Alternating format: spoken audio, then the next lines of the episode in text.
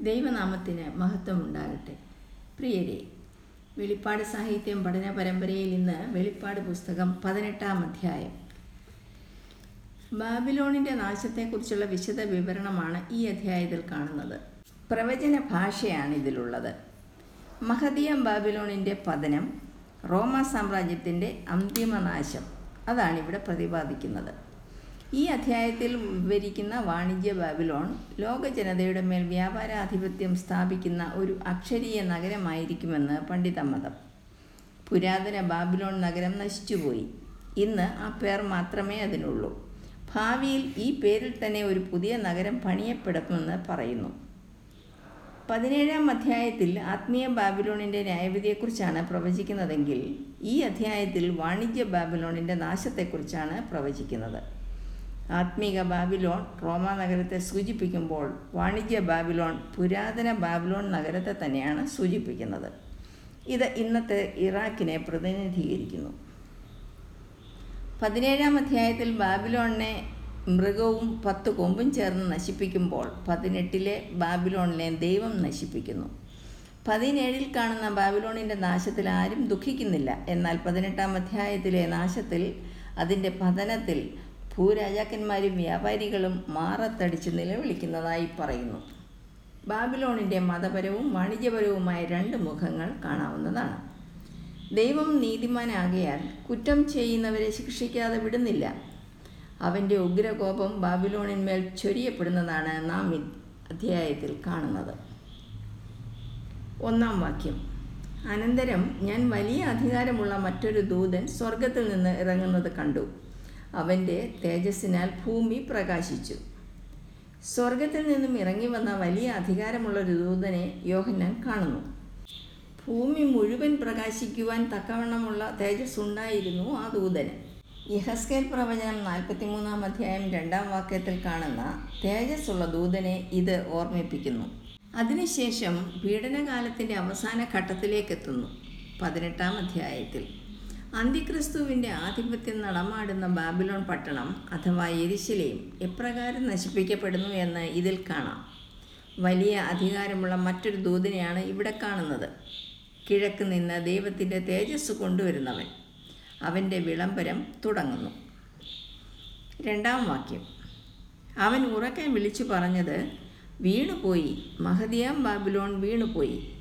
ദുർഭൂതങ്ങളുടെ പാർപ്പിടവും സകല അശുദ്ധാത്മാക്കളുടെയും തടവും അശുദ്ധിയും അറപ്പുമുള്ള സകല പക്ഷികളുടെയും തടവുമായി തീർന്നു. പതിനാലാം അധ്യായം എട്ടാം വാക്യത്തിൽ ദൂതൻ പ്രഖ്യാപിച്ച കാര്യം ഇവിടെ നിറവേറുന്നതായി വിവരിക്കുന്നു. വീണുപോയി എന്ന് ആവർത്തിച്ച് പറയുന്നത് കാര്യത്തിന്റെ ഉറപ്പിനെ കാണിക്കുവാനാണ്. തുടർന്ന് ബാബിലോണിന്റെ പൈശാചിക സ്വഭാവത്തിന്റെ മൂന്ന് വശങ്ങൾ എടുത്ത് പറയുന്നുണ്ട്. ഒന്ന് അത് ദുർഭൂതങ്ങളുടെ പാർപ്പിടമാണ്. രണ്ടാമതായി സകല അശുദ്ധാത്മാക്കളുടെയും തടമാണ്. മൂന്നാമതായി അശുദ്ധിയും അറപ്പുമുള്ള സകല പക്ഷികളുടെയും സങ്കേതവുമാണ്. ബാബിലോണിനെതിരായി യശയാവിന്റെ പ്രവചനം പതിമൂന്നാം അധ്യായം ഇരുപത് മുതൽ ഇരുപത്തിരണ്ട് വരെയുള്ള വാക്യങ്ങളിൽ നാം ഇങ്ങനെ വായിക്കുന്നു. അതിൽ അതിലൊരു നാളും കുടിപാർപ്പുണ്ടാകുകയില്ല. തലമുറ തലമുറയോളം അതിൽ ആരും വസിക്കുകയുമില്ല. അറബിക്കാരൻ അവിടെ കൂടാരമടിക്കുകയില്ല ഇടയന്മാർ അവിടെ ആടുകളെ കിടത്തുകയുമില്ല. മരുമൃഗങ്ങൾ അവിടെ കിടക്കും. അവരുടെ വീടുകളിൽ മൂങ്ങ നിറയും. ഒട്ടകപക്ഷികൾ അവിടെ പാർക്കും. ഭൂതങ്ങൾ അവിടെ നൃത്തം ചെയ്യും. അവരുടെ അരമനകളിൽ ചെന്നായ്ക്കളും അവരുടെ മനോഹര മന്ദിരങ്ങളിൽ കുറുനരികളും ഓളിയിടും. അതിന്റെ സമയം അടുത്തിരിക്കുന്നു. അതിന്റെ കാലം ദീർഘിച്ചു പോകുകയുമില്ല എന്ന്. അതേ രീതിയിൽ റോമ നഗരം നശിപ്പിക്കപ്പെടുമെന്ന് ഇവിടെ പറയുന്നു.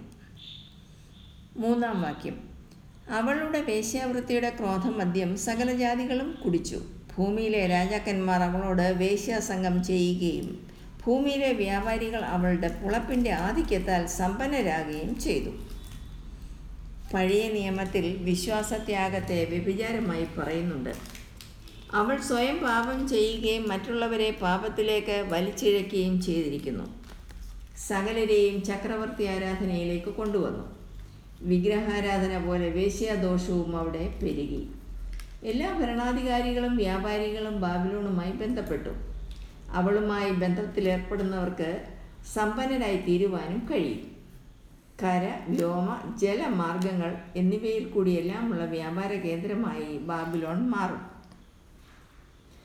സകല ആഡംബരങ്ങളുടെയും ദുർമാർഗങ്ങളുടെയും കേളിരംഗമായി തീർന്ന റോമാ നഗരം ലോകത്തെങ്ങുമുള്ള വ്യാപാരികളെ പരിപോഷിപ്പിക്കുവാൻ ഉപകരിച്ചു. അവർ അവളുടെ ആർഭാടത്തിൽ പങ്കുകൊണ്ടു. പാപത്തിന്റെ ലഹരിയിൽ മുങ്ങിക്കഴിഞ്ഞവർക്ക് സത്യദേവത്തിങ്കിലേക്ക് തിരിച്ചു വരുവാൻ കഴിയാത്ത അവസ്ഥയുണ്ടായി. അങ്ങനെ സകല ജാതികളും രാജാക്കന്മാരും വ്യാപാരികളും അവളുടെ ദുർമാർഗത്തിന്റെ സ്വാധീനത്തിൽ അകപ്പെട്ടുപോയി. നാലാം വാക്യം. വേറൊരു ശബ്ദം സ്വർഗത്തിൽ നിന്ന് പറയുന്നതായി ഞാൻ കേട്ടത് എന്റെ ജനമായുള്ളവരെ അവളുടെ പാപങ്ങളിൽ കൂട്ടാളികളാകാതെയും അവളുടെ ബാധകളിൽ ഓഹരിക്കാരാകാതെയും ഇരിപ്പാൻ അവളെ വിട്ടുപോരുവി സ്വർഗത്തിൽ നിന്നും വേറൊരു ശബ്ദം യോഹനാൻ കേൾക്കുന്നു. എന്റെ ജനമായുള്ളവരെ എന്ന വിളിയിൽ നിന്ന് ഇവിടെ ദൈവമാണ് സംസാരിക്കുന്നതെന്ന് മനസ്സിലാക്കാം. മഹാപീഡനത്തിൽ കൂടി കടന്നുപോകുന്ന ഇസ്രായേൽ ജനത്തെ ഉദ്ദേശിച്ചാണ് ഇത് പറയുന്നത്. അന്ന് ബാബിലോണിൽ പാർക്കുന്നവർ ആക്ഷരികമായി അവളുടെ പാപങ്ങളിൽ ഓഹരിക്കാരായിത്തീരും. അവളുടെ ബാധകളിൽ പെടാതിരിക്കണമെങ്കിൽ അവിടെ നിന്നും വിട്ടുപോരണമെന്ന് ആഹ്വാനം ചെയ്യുന്നു. ഇത് എല്ലാ കാലത്തുമുള്ള എല്ലാ ദൈവജനത്തോടുമുള്ള കർത്താവിന്റെ സന്ദേശമാണ്. ദൈവജനം പാപത്തോടും വ്യാജമതങ്ങളുടെ സ്വാധീനത്തോടും വേർപാട് പുലർത്തേണ്ടതാണ്. ലോകത്തിൽ പാർക്കുന്നുവെങ്കിലും ലോകമയന്മാരാകരുത് ദൈവജനം. ഈ ലോകത്തോട് അനുരൂപപ്പെടാത്ത അവസ്ഥയിൽ ഇവിടെ ജീവിക്കുക. ചുരുക്കത്തിൽ ബാബിലോൺ എന്ന വ്യാജത്തിൽ പെടാതെ നഗരം വിട്ടോടിപ്പോയില്ല എങ്കിൽ നാമും ശിക്ഷാവിധിയിൽ അകപ്പെടും. അവളുടെ പാപങ്ങളിൽ കൂട്ടാളികളാകാതെയും അവളുടെ ബാധകളിൽ ഓഹരിക്കാരാകാതെയും ഇരിപ്പാൻ അവളെ വിട്ടുപോരുവാൻ ഇവിടെ ഉപദേശിക്കുന്നു. അഞ്ചാം വാക്യം. അവളുടെ പാപം ആകാശത്തോളം കുന്നിച്ചിരിക്കുന്നു. അവളുടെ അകൃത്യം ദൈവം ഓർത്തിട്ടുമുണ്ട്. അവളുടെ നാശത്തിന്റെ കാരണമാണ് ഇവിടെ കാണുന്നത്. അത് അവളുടെ പാപമാണ്. അതാകട്ടെ ആകാശത്തോളം കൂടിയിരിക്കുന്നു. വാണിജ്യ പ്രാധാന്യം കൊണ്ട് അവളുടെ സമ്പത്ത് അമിതമായി വർദ്ധിച്ചപ്പോൾ സദാചാര ഭ്രംശത്തിലേക്ക് അവർ വഴുതി വീണു. സമ്പൽ സമൃദ്ധങ്ങളായ ആധുനിക നഗരങ്ങളെല്ലാം ഇന്ന് പാപത്തിന്റെ അധീനതയിലാണ്. ഇതിന്മേലും ദൈവത്തിന്റെ ന്യായവിധി ഉറപ്പാണ്. അവളുടെ അകൃത്യങ്ങൾ ദൈവം ഓർത്തിരിക്കുന്നു. ഇരമ്യാവ് പ്രവചിക്കുന്നത് അതിന്റെ ശിക്ഷാവിധി സ്വർഗത്തോളം എത്തി ആകാശത്തോളം പൊങ്ങിയിരിക്കുന്നു എന്നാണ്.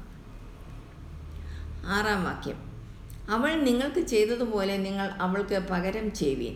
അവളുടെ പ്രവൃത്തികൾക്ക് തക്കവണ്ണം അവൾക്ക് ഇരട്ടിച്ചു കൊടുപ്പീൻ. അവൾ കലക്കിത്തന്ന പാനപാത്രത്തിൽ അവൾക്ക് ഇരട്ടി കലക്കി കൊടുപ്പീൻ.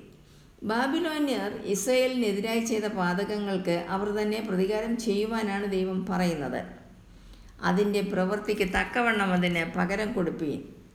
അത് ചെയ്തതുപോലെ ഒക്കെയും അതിനും ചെയ്യുവീൻ എന്ന ഇരമ്യ പ്രവാചകനിലൂടെ ബാബിലോണിനെതിരായി ദൈവം പറയിപ്പിക്കുന്നു. അത് ഇരമ്യ പ്രവചനം അൻപതാം അധ്യായം ഇരുപത്തി ഒൻപതാം വാക്യത്തിൽ കാണാവുന്നതാണ്. അവൾ ചെയ്ത കുറ്റങ്ങൾക്ക് ഇരട്ടി പകരം കൊടുക്കണമെന്ന് പറയുന്നു ഇവിടെ. പാപത്തിന്റെയും അധർമ്മത്തിന്റെയും പാനപാത്രം കൊണ്ട് രാജ്യങ്ങളെ ലഹരി പിടിപ്പിച്ച ബാബിലോണിന് ദൈവകോപത്തിന്റെ പാനപാത്രം കുടിക്കുവാൻ കൊടുക്കുന്നു. യഹോവ പ്രതികാരത്തിന്റെ ദൈവമാണ്. അവൻ പകരം ചെയ്യുമെന്ന് ഇരമ്യ പ്രവചനം അൻപത്തിയൊന്നിന്റെ അൻപത്തിയാറിൽ പറഞ്ഞിരിക്കുന്നു. പാപത്തിന്റെ ശമ്പളം മരണം തന്നെ. തുടർന്നുള്ള ഭാഗം അടുത്ത എപ്പിസോഡിൽ കേൾക്കാവുന്നതാണ്. ദൈവം നമ്മേവരെയും സമൃദ്ധമായി അനുഗ്രഹിക്കട്ടെ.